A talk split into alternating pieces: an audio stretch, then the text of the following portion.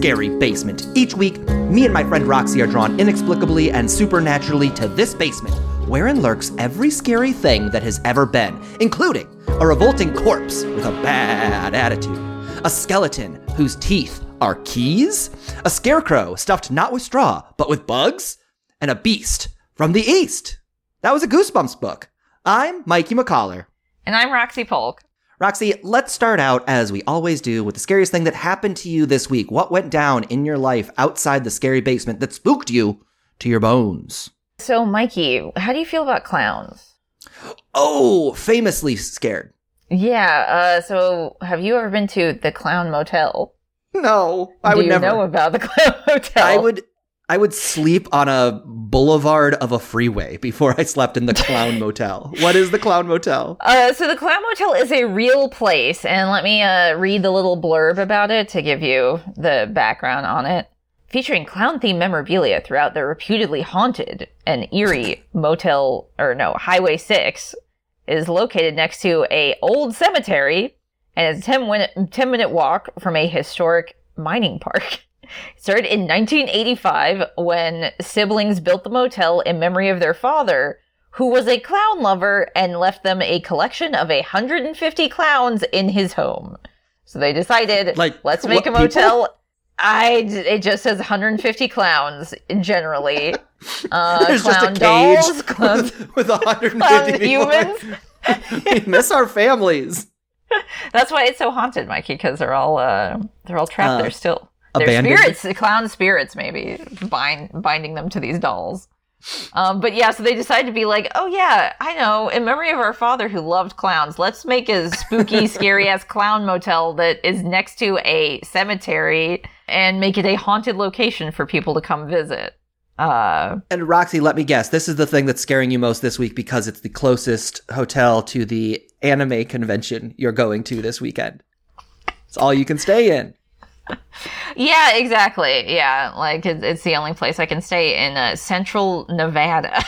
That's where they host uh, anime conventions. That All jokes aside, though, like I don't feel safe going to a convention of that kind. Like whether I'm tabling or attending, I probably won't for like another year at least. The restrictions Sure. and safety precautions at a lot of these places that I keep seeing repeatedly not following through on are more of a nightmare than the Clown Hotel, I'd say. oh, but not me. yeah, so not not only is the clown hotel haunted, the cemetery next to it is also haunted. So I can think of no scarier place to exist on the planet than the clown motel. And, And third of all, it, the Tommy's Chili Burger next door to the cemetery also haunted. also haunted. Yeah, There's a break from the frozen yogurt place that is not haunted, but the uh, uh, Men's Wearhouse next to that is haunted. We're back on to haunting. Yeah. Not not every place is haunted, so that's why you don't know which one you're gonna get. So you gotta be careful. is it every other store? Very is it scary. every store? What about you, Mikey? What Uh, scared Ro- you this week? Roxy, I got scared by Annette Birkin from Resident Evil 2.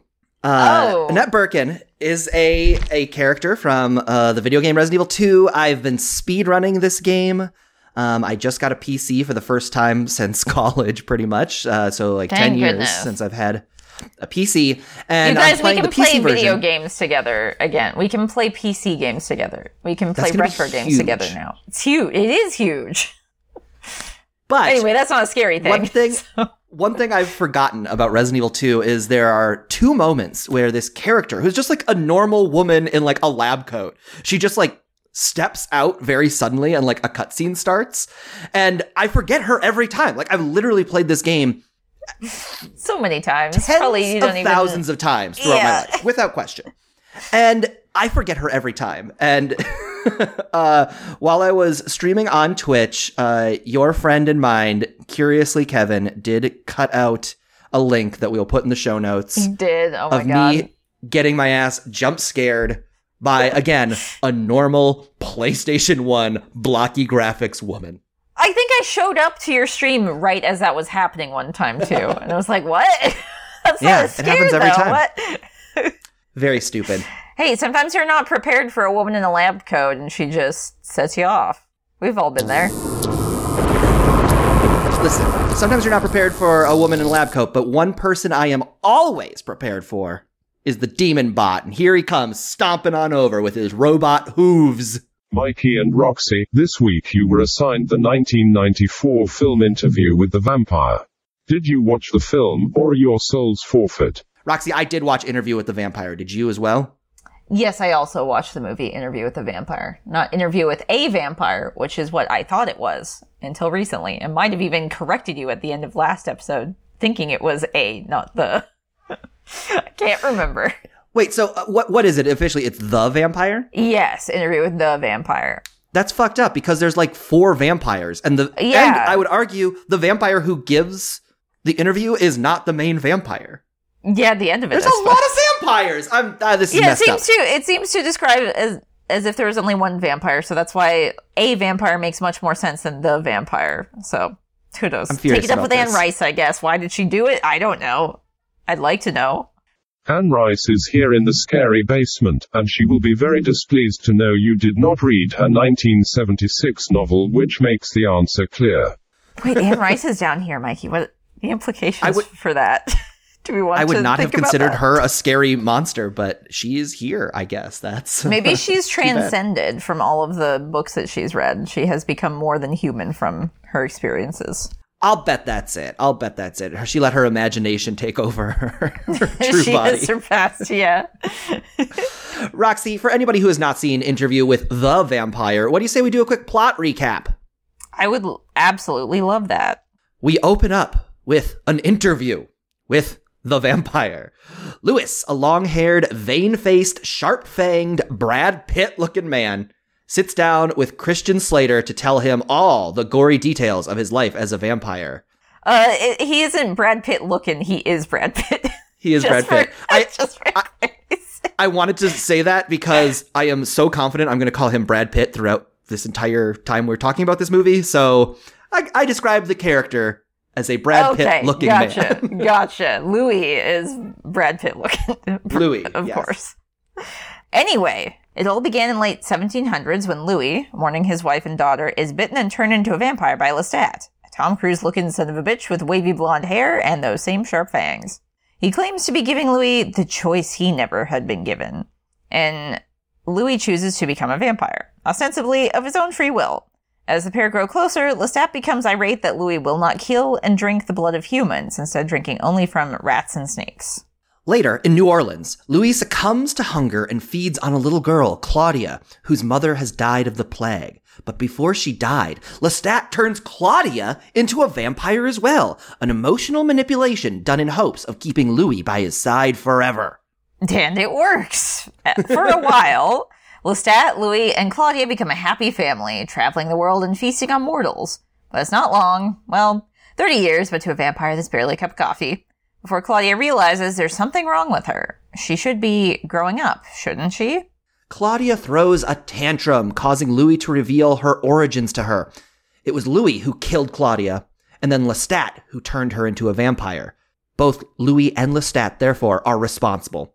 Claudia, to her chagrin, still loves Louis, but decides it's time to separate from Lestat. She then devises a plan to trick Lestat into drinking dead blood, the one thing vampires are not allowed to do. And then Claudia and Louis dump Lestat's body into the swamp to be eaten by an alligator. But Lestat returns, looking like a true monster. Our guy shows up again, and this time it's Louis who ends Lestat, burning him to death, and the whole house with him. And like a huge chunk of New Orleans, even further, as he and Claudia leave for Paris, ostensibly leaving Lestat behind for good. And it's there in Paris where Louis meets Armand, an Antonio Banderas looking vampire who runs a theater company of vampires. When he and Claudia attend a performance, Louis describes the show as vampires pretending to be humans, pretending to be vampires. How avant garde, Claudia replies. One of the vampire actors senses that Claudia and Louis killed one of their own kind, but Armand, who clearly wants to make out with Louis and turn him into his new companion, tells them he knew Lestat well enough not to mourn his death.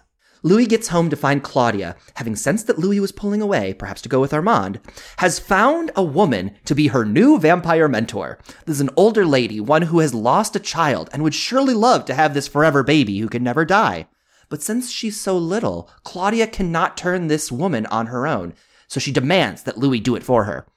After much hand wringing, Louis makes the woman a vampire and then tells Claudia it was not she who died in that room, but the last bit of my humanity. Very maudlin. And the second Claudia gets a new vampire mom, the theater vampires kidnap them all. As punishment for killing Lestat, Louis is put into a coffin, never to be opened again, while Claudia and vampire mom are put in a circular chamber where they cannot escape from the sun.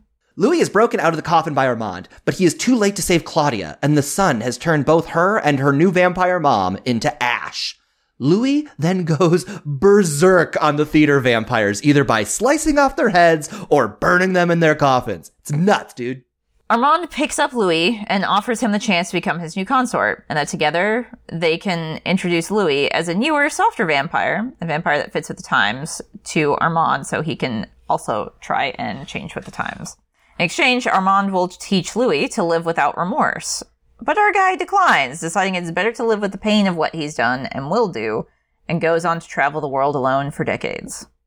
Eventually returning to New Orleans, Louis finds a broken down, decaying Lestat, surviving off of rat's blood, much like Louis himself used to do. Lestat tries to make the whole thing, where he turned a little girl into a vampire, good! Are we good about this? and asks, if Louis will rejoin him. But no, Louis is his own vampire now. Finally, as the interview ends, Christian Slater asks Louis to turn him into a vampire, and Louis is all, "Motherfucker, were you even listening?" Louis leaves, and as Christian Slater drives home, he's attacked by Lestat, who bites him and says, "I'm giving you the choice I never had." And then that Rolling Stones song about being the devil plays, informing us, the audience, that Lestat is the devil. Thanks for filling us in, movie. And that Roxy, is Interview with the Vampire. What a Yeah, movie! that- That's Interview with the Vampire. I can't tell if I like this movie or not. It is there are times when it is so gleefully over the top and theatrical that like the least theatrical parts of this movie were the theater plays that the vampires have amongst themselves. It's very funny. Eh, I like it. Uh, it was a much quicker uh, walk around than last week when I tried to get around uh, my head around Annihilation. uh, I like this movie just fine. What did you Yeah. think?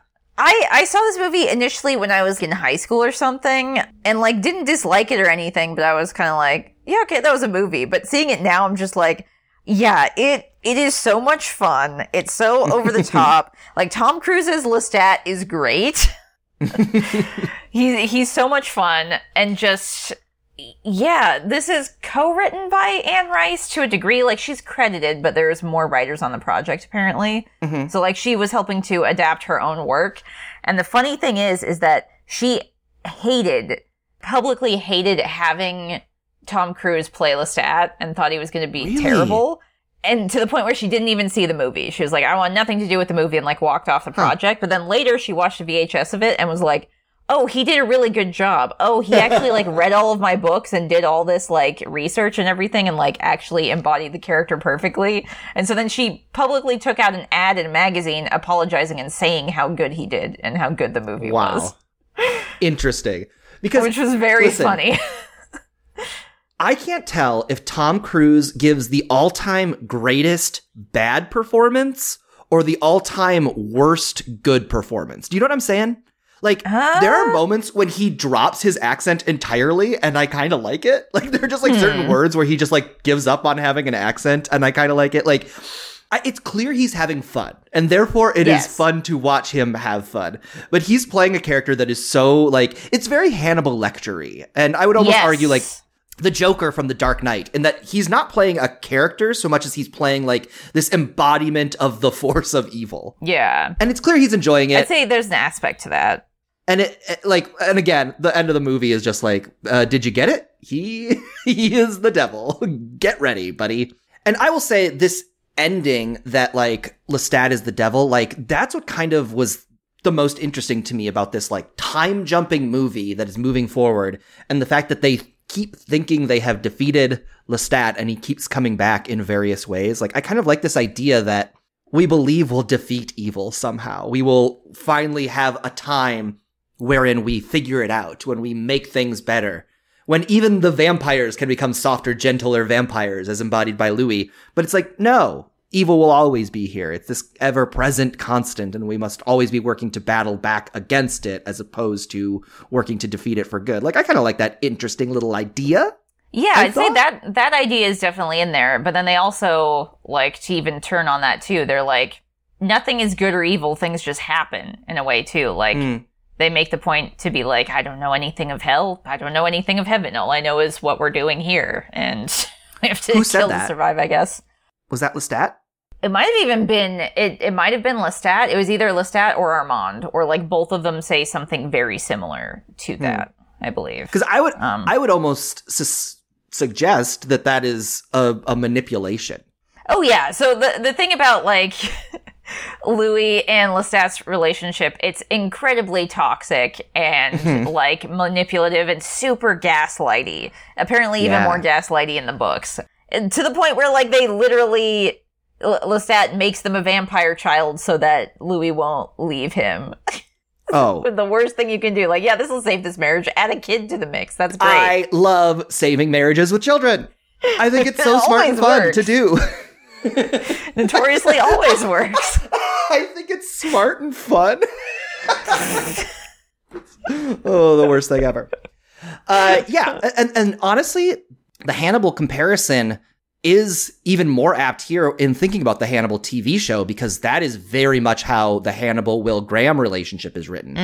That there's this evil like even puppet master isn't quite right. It's like it's more like a puppet master who's gotten into your bloodstream. It, it's just it's somebody who is so deep within you and is changing you from the outset, like from the from the inside. Like that's so hmm. frightening to me. Like what's scary about Lestat is he's so charming, which is why like.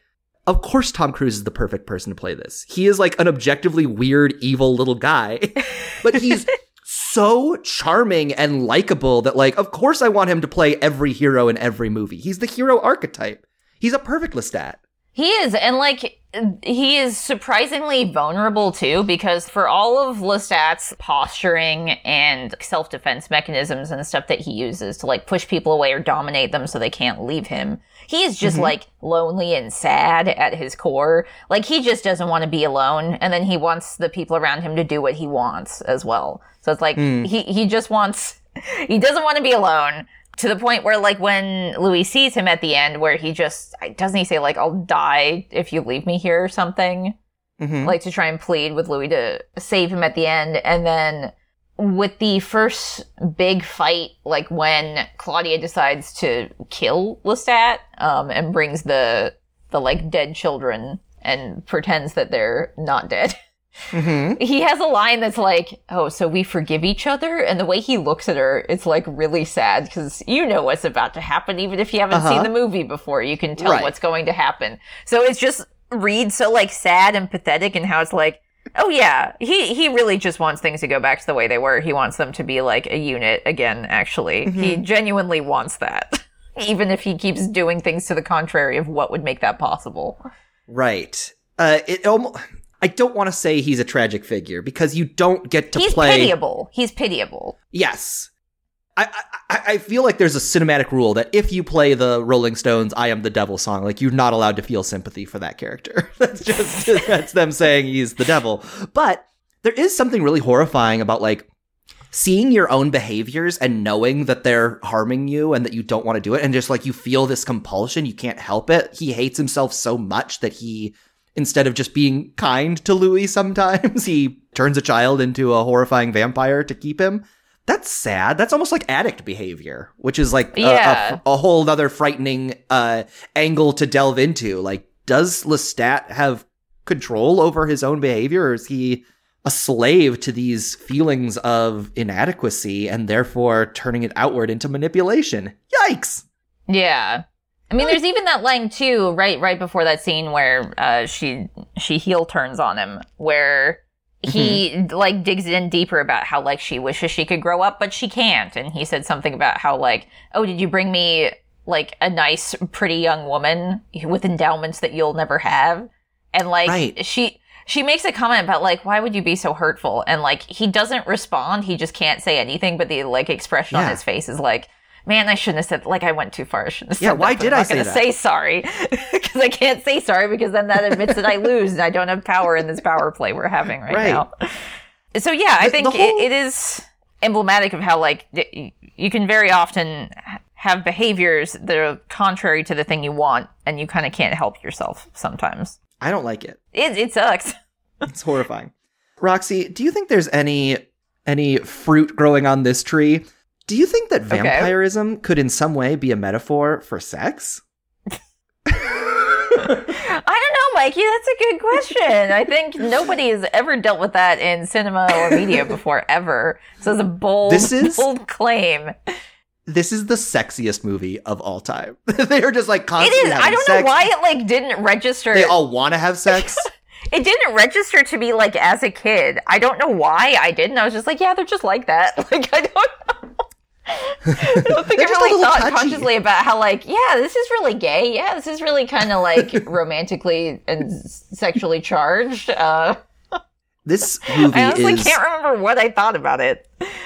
honestly like i'm now realizing like in this moment how much this movie and maybe even the vampire chronicles itself inspired this hannibal tv show because i've often said there's no two fictional characters i've wanted to see have sex more than hannibal lecter and will graham until i saw Oh. this movie like i wanted lestat and louis to bang i wanted louis and armand to bang i wanted louis lestat and armand to bang i wanted them to have a big vampire threesome maybe even with more theatrical vampires. You know, but it was so sexy. And they're all like, Tom Cruise, I don't know that I would consider like a sex symbol necessarily. He's more of like a, a charisma. I think he was hero? But yeah, like I could see Brad that Pitt too. And Antonio Banderas, those men are sex. Those men are to be had sex with. they are the sexiest men. And especially like in the 90s when this happened, like the three of those guys were incredibly Mm. super sexy star power. Yeah. They, they did fabulous in their roles too, but like you can tell that, yeah, they were also picked because they were huge headliners as well. Mhm. Yeah. I'm just And- fanning myself this whole movie. So I'm not an expert on Anne Rice's books or like the mythology with her vampires whatsoever, but I was looking up like some other like pieces of people talking about the differences because I want to know like what's the difference with the adaptation? What are these like? And so they got into it a bit, and I think like her vampires are like somebody described them as they're asexual but like biromantic because like they don't Hmm. reproduce or anything the same way, so they don't really have like a sexual drive the way that humans do. So it's like they're they're sexy and drink blood in lieu of that or something. So that's why it's so heightened, Yeah. which I thought was interesting because they're like trying to make connections with people in different ways than I guess you would as a mortal human with different drives and desires. That's true. I guess. Yeah, that tracks. It's it's it's almost it's such a like one to one metaphor Uh-huh.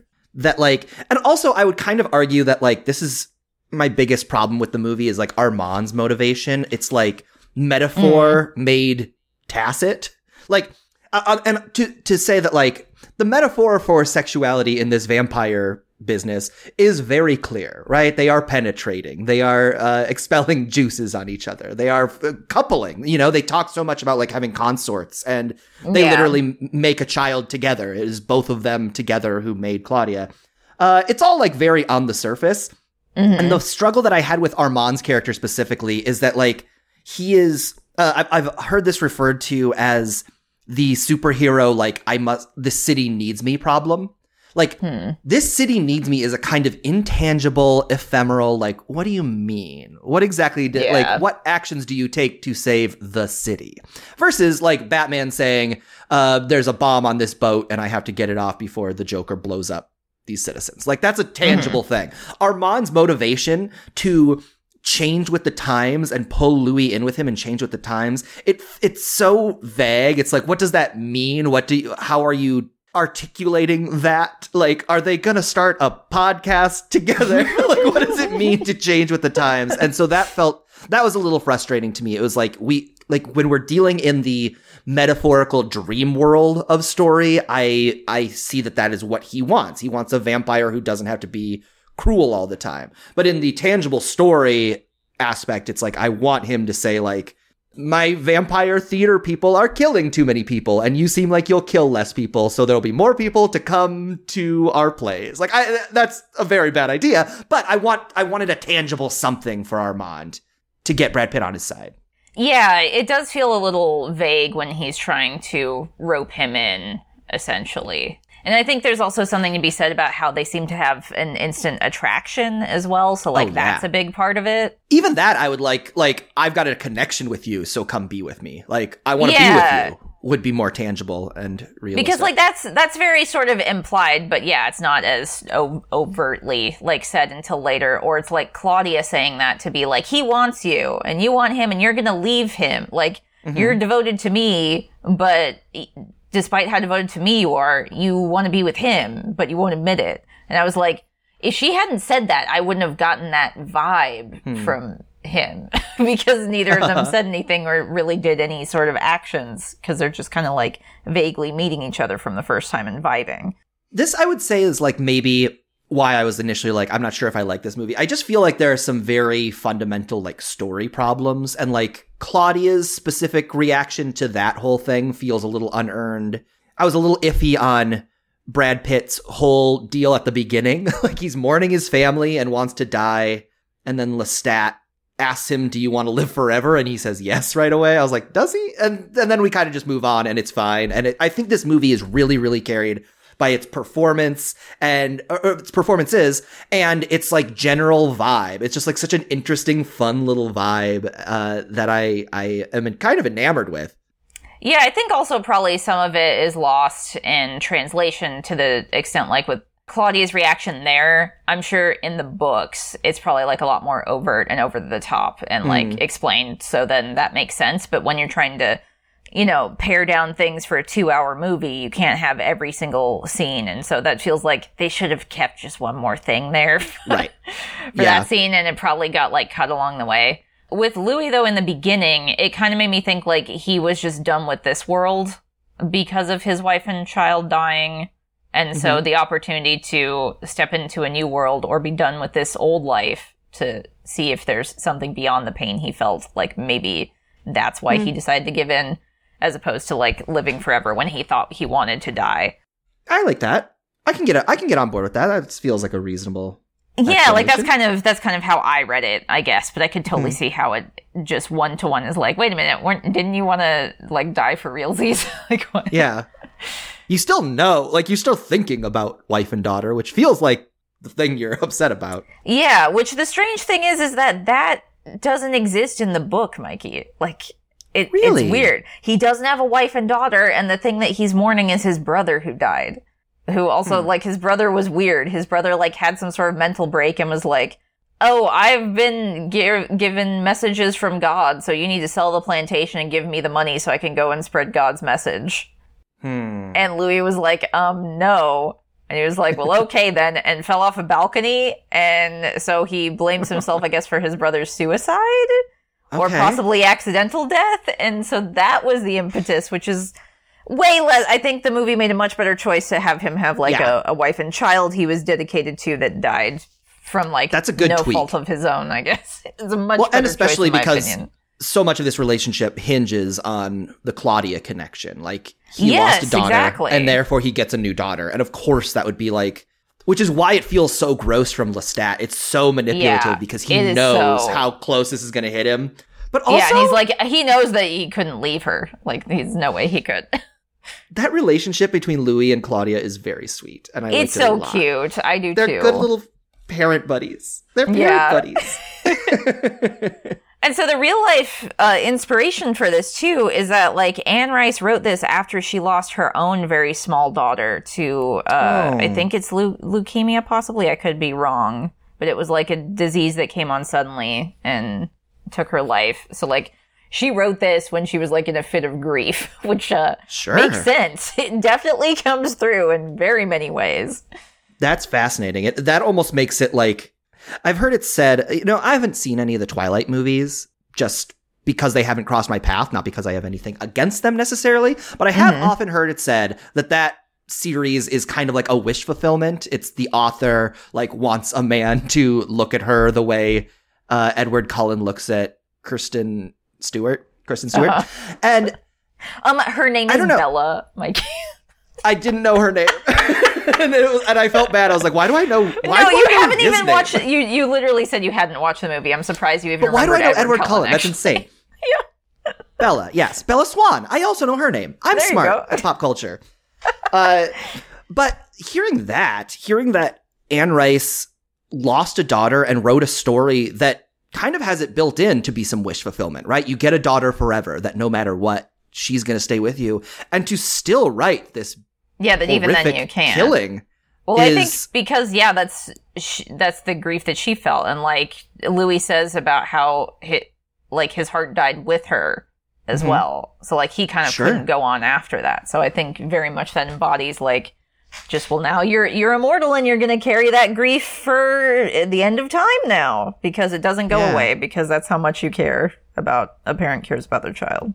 there is it does feel very truthful to write something that like gives you the opportunity to get what you want and to still Mhm. say no the truth is we lose these things that we care about and yeah. therefore it's up to us to figure out how to go forward like she was writing her truth and i really respect that that's great Yeah, and I think also because they are immortal, there's a whole thing about like how do you find meaning in your existence when you know time doesn't mean the same thing thing to you anymore. When relationships don't mean the same thing because you live outside of the normal pace of life and death now. Like, what is mm-hmm. your point?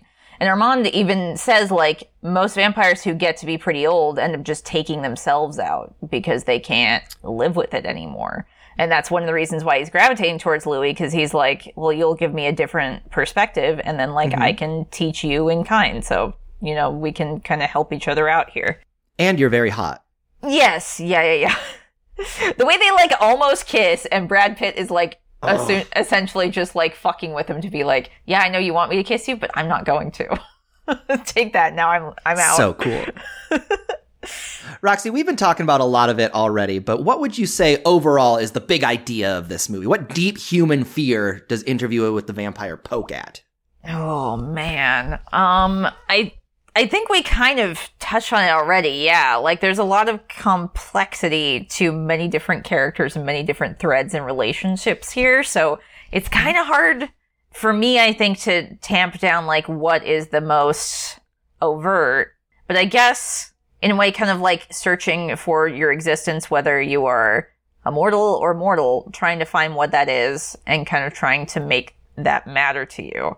I guess mm-hmm. no matter what comes your way.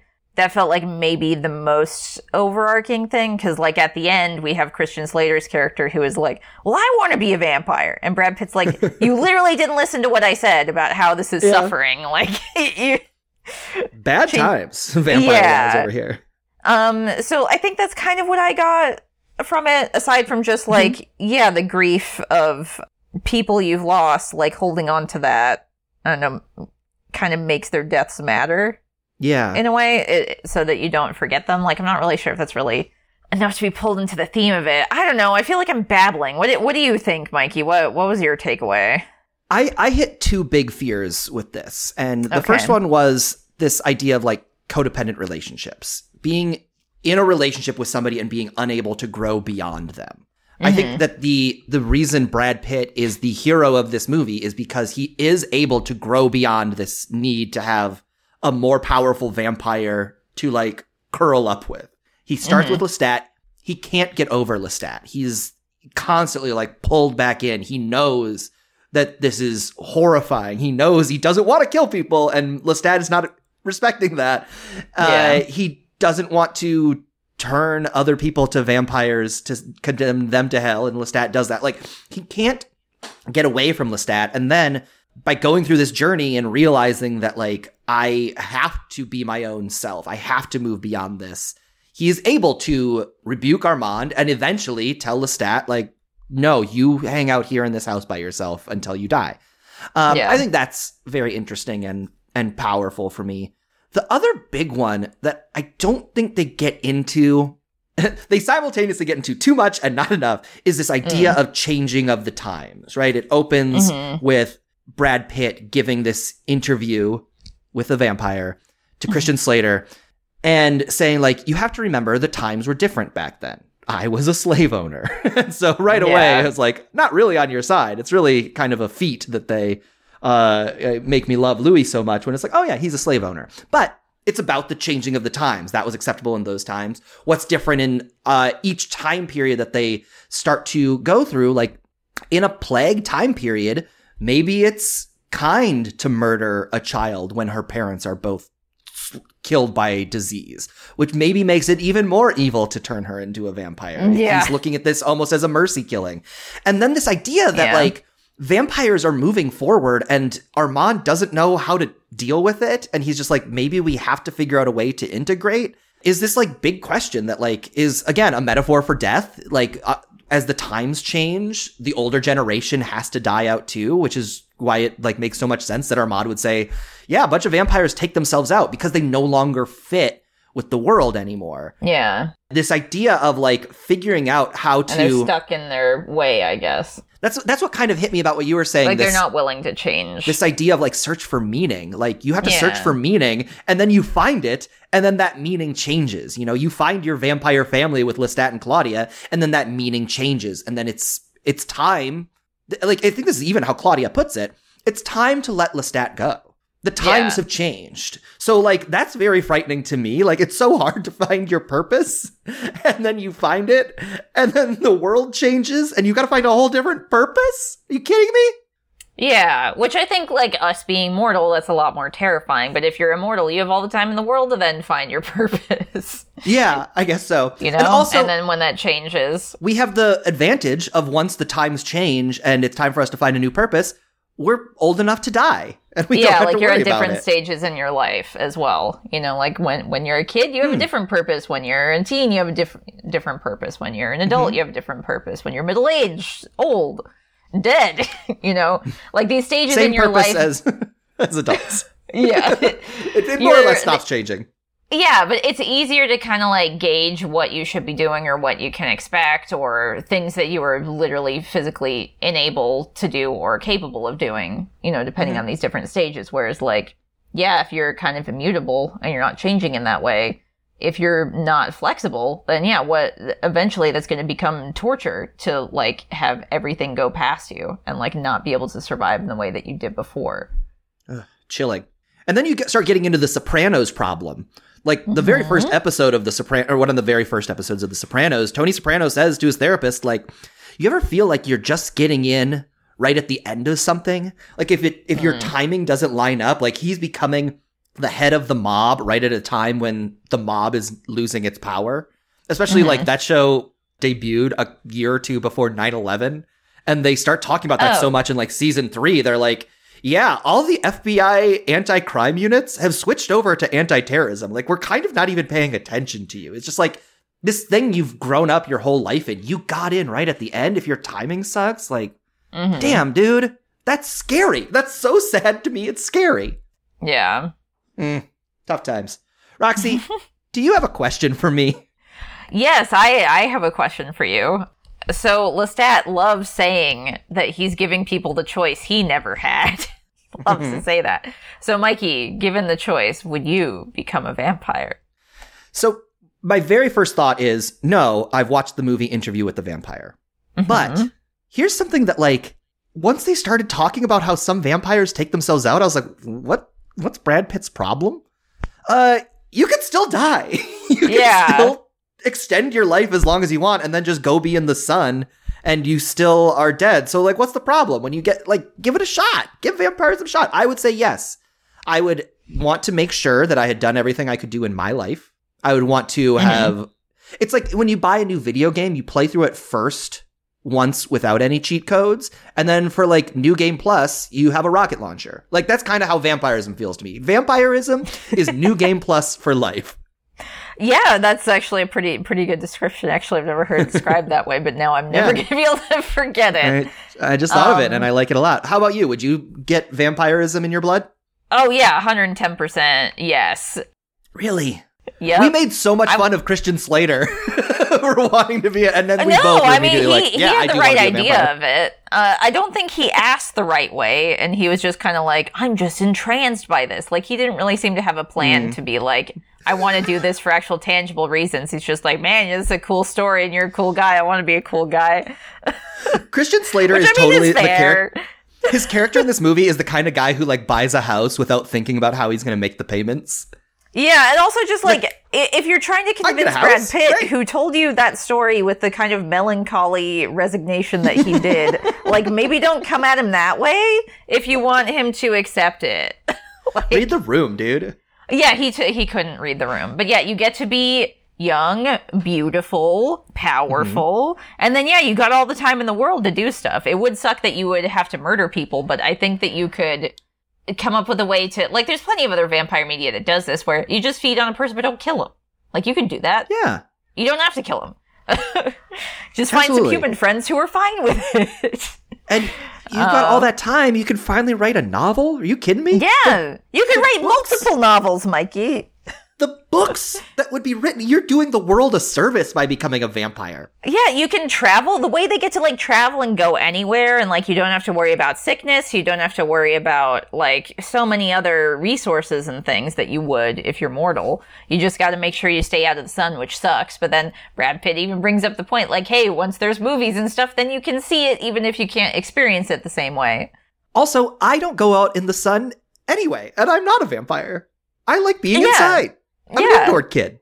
It wouldn't be that much of a change. and just the idea that you could do immortal road trips with your friends around the world, with your vampire friends. Like, that's so much fun. I want to do that. Yeah, that's the thing with road trips. Eventually, you get sick of them, and you're like, "Oh, I got to get back to work." If you're a vampire, you don't have to get back to work. Yeah, you what? don't have to gonna- fucking go to work as a vampire. That's another good thing too. You don't have to work, and you've got all the time in the world to like amass money or get money from people. I don't know. You figure it out. dude. I want to be a vampire now. Now that we're talking Me about too. this, Can we be vampire? Hey, if there's any vampires listening to this, open invitation. Me and my kid can join you. reach out. DMs are open to vampires. I think also these vampires too, like they they keep their souls. Like I don't know if you watch Buffy at all, or like plenty of other Hmm. incarnations. Like in Buffy, when you become a vampire, you literally lose your soul and become like evil. I guess It's a big deal This- when one of the characters is a vampire and does have his soul, and then he's like tortured and hates everything. Hmm. Um, I, I think there's like the physical transformation too. Like this movie is right on the line of physical Yeah. transformations I could handle.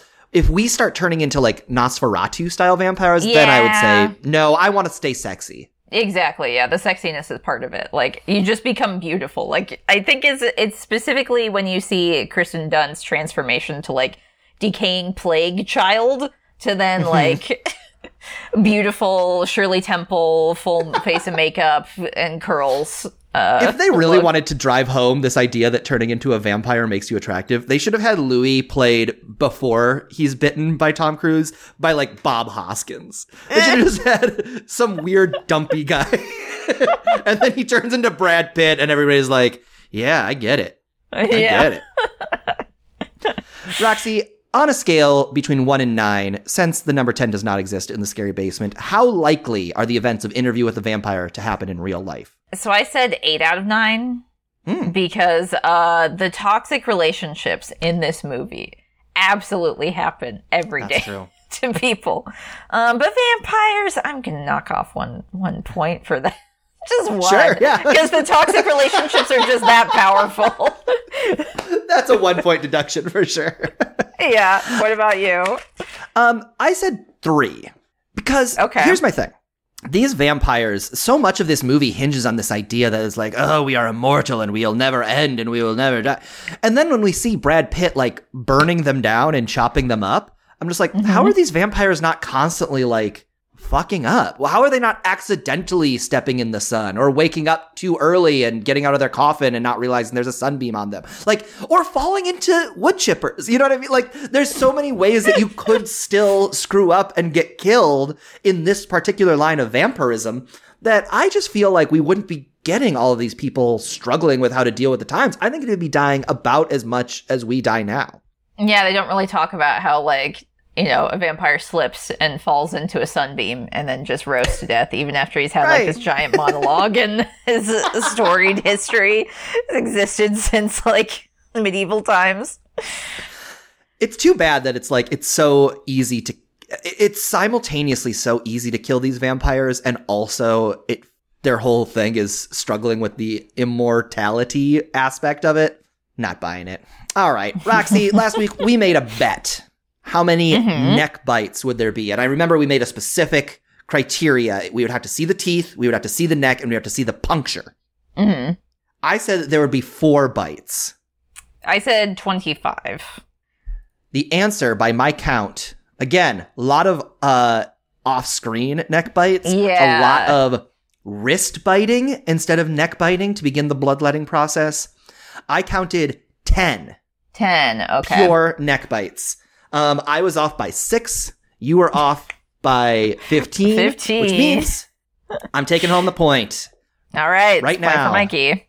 The total bet score is Roxy with 25, Mikey with 22, Ty with 2. Something will happen at 30. Mm. Could be good or bad. I have a vampire uh, neck biting question for you, and something I've And always wondered You about. do? Okay. I What? do. Are the vampire teeth sharp so that they can pierce the blood and then blood starts trickling out that they can just like then suck up? Or are the teeth like little injector needles that like you push them in and then the blood gets sucked up through the teeth? Yeah, like they're like straws or something. Yeah, are there little tiny holes in the points of vampire teeth?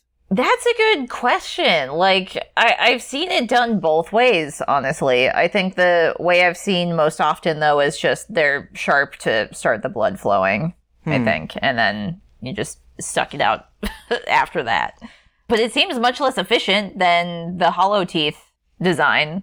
Hollow teeth design seems way, way more efficient vampires.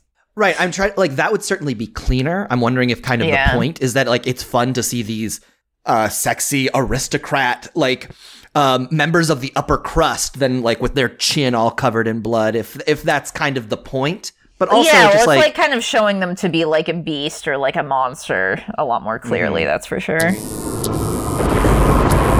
and Roxy speaking of beasts and monsters and robots. Here he comes, stomping on over the demon bot. More efficient. How long have you been in the scary basement and don't know that the average human blood is under over 2 psi of pressure leading to a velocity after puncture or slicing of more than 100 feet per second with death from exsanguination coming in less than 15 seconds. Um, Uh, Teeth straws. Bar. Anyway, next week you must watch the 2000 film Ginger Snaps. So, Roxy, we've got to watch the movie Ginger Snaps next time. All right, Ginger Snaps. We got some uh, werewolf sisters to hang out with next week. Ooh, I like a werewolf. Werewolves and vampires feel like they're always like intertwined. I like this as a um, yin and yang. Yeah, yeah. I mean, obviously, we mentioned Twilight earlier. They're probably the most recent Sure. popularization of that, but that's been going on long before that even was a thing. Mikey, since we're going to be watching a movie about werewolves, how about we make a bet about werewolf transformations? Ooh, so, like how it. many how many werewolf transformations do you think there are going to be in this movie total? You know, uh, I hadn't really considered this aspect of it. Are we saying like transformations total or number of characters who will transform into a werewolf? Transformations total, so it could be like the same character Ooh. who transforms multiple times. It's just And you know what? different iterations. I'm gonna go kind of high. I'm gonna say eight. Eight werewolf Eight. transformations. Okay. I think I'm going to go lower this time because I, man, swung out of the park last week. Uh, so I'm just going to say five. Five. That's a good Five. number. All right, the bet's locked in. Roxy, we've been talking about a lot of scary things: vampires, bloodletting, uh, intercourse. let's let's talk. let's talk about something that's making us happy. What's been making you feel a little uh, joy, joy, joy, joy down in your heart? What down in your heart to stay? Um, so this, this thing that I chose this week is also kind of spooky, I'd say. Ooh. It is the Mystery Flesh Pit National Park.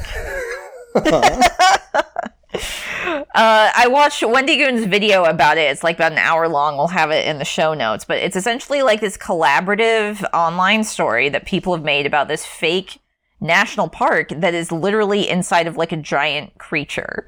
So there's like different zones. There's like literally a gift shop. There's like an elevator that goes down into the creature. And so there's like hot springs. There's different things you can like investigate. It, it would also be like perfect. Wendigoon brings this up in his video, but it would be perfect to make a video game adaptation for this because literally, like, there's these hmm. phones that you use to call, like, within the narrative that they've come up with that would be save points. Those would be perfect save points. I love Just like- this. And so it's it's like collaborative fiction. Yeah, yeah. It's like a collaborative fiction project, and there's like a website with a bunch of logos that people have made and like fake history and all these different characters that were a part of it.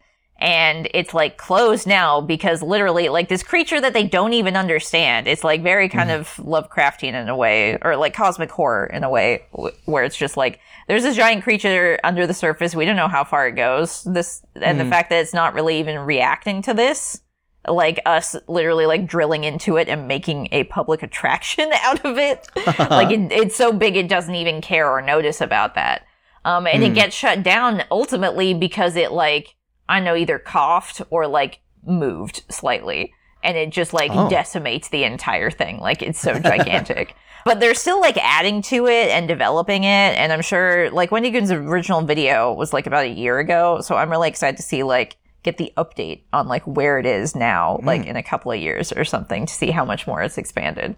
So it's just a really cool thing to see people making a collaborative story together, and it's like this really weird off the wall concept. Uh, it has like a lot of thought and care put into it, and I just think it's it's real neat. That is neat. I love it. What about you, Mikey? What's uh, been making you happy this week? I'll tell you what's making me happy, Roxy. What's up? I w- have been rewatching the television show Community. They made a reference. Nice. You love Community, Mikey. It's I think it's like the first amongst equals. I always say that I have my favorite show of all time is Lost, and then I have like mm-hmm. 35 second favorite shows of all time. I think Community is 1st mm-hmm. amongst equals. I love Community Okay. so much. It's a huge influence on how I write. There's a late episode where they make reference to a movie called Chariots of Fire. And Okay. I went and watched this movie, and it's one of the best movies I've ever seen. It won the best picture in like 1981.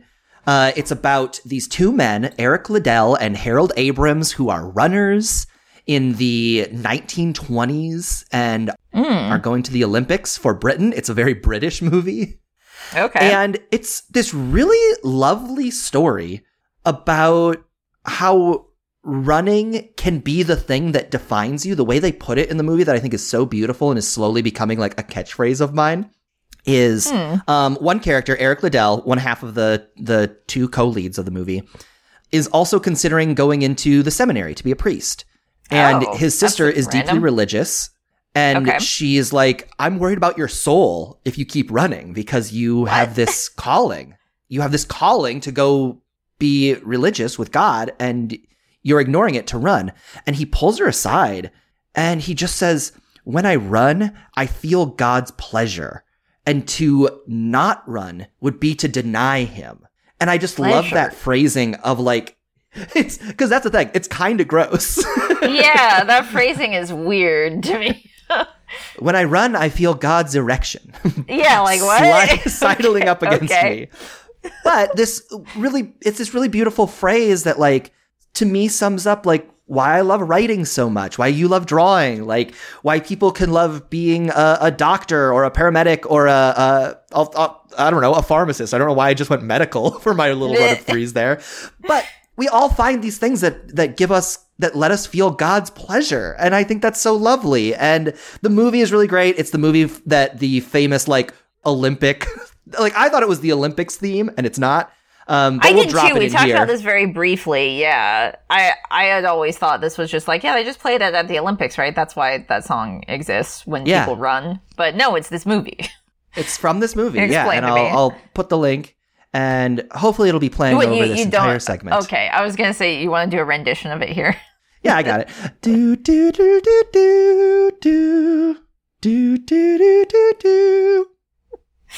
Yeah, that's been used in like so much media, like afterwards. It's just like I've never seen this movie, but I know that exactly.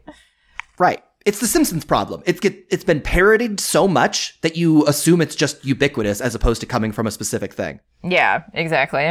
What a great movie. It moved me. That's beautiful, Mikey. Roxy, it's time now for haunted plugs. Oh, Where can people find you on the internet? So I'm on Twitter at Roxy Polk, and I am on Twitch, also Roxy Polk. So real easy to find me, guys. You can also find me on Twitter and on Twitch at Mikey McCollar. Also, make sure to give us five stars Five scary stars. or leave a review. And remember to share And scare. the podcast with your friends. That's going to do it for us this week. And as always, don't sign any contracts offered to you by demon robots.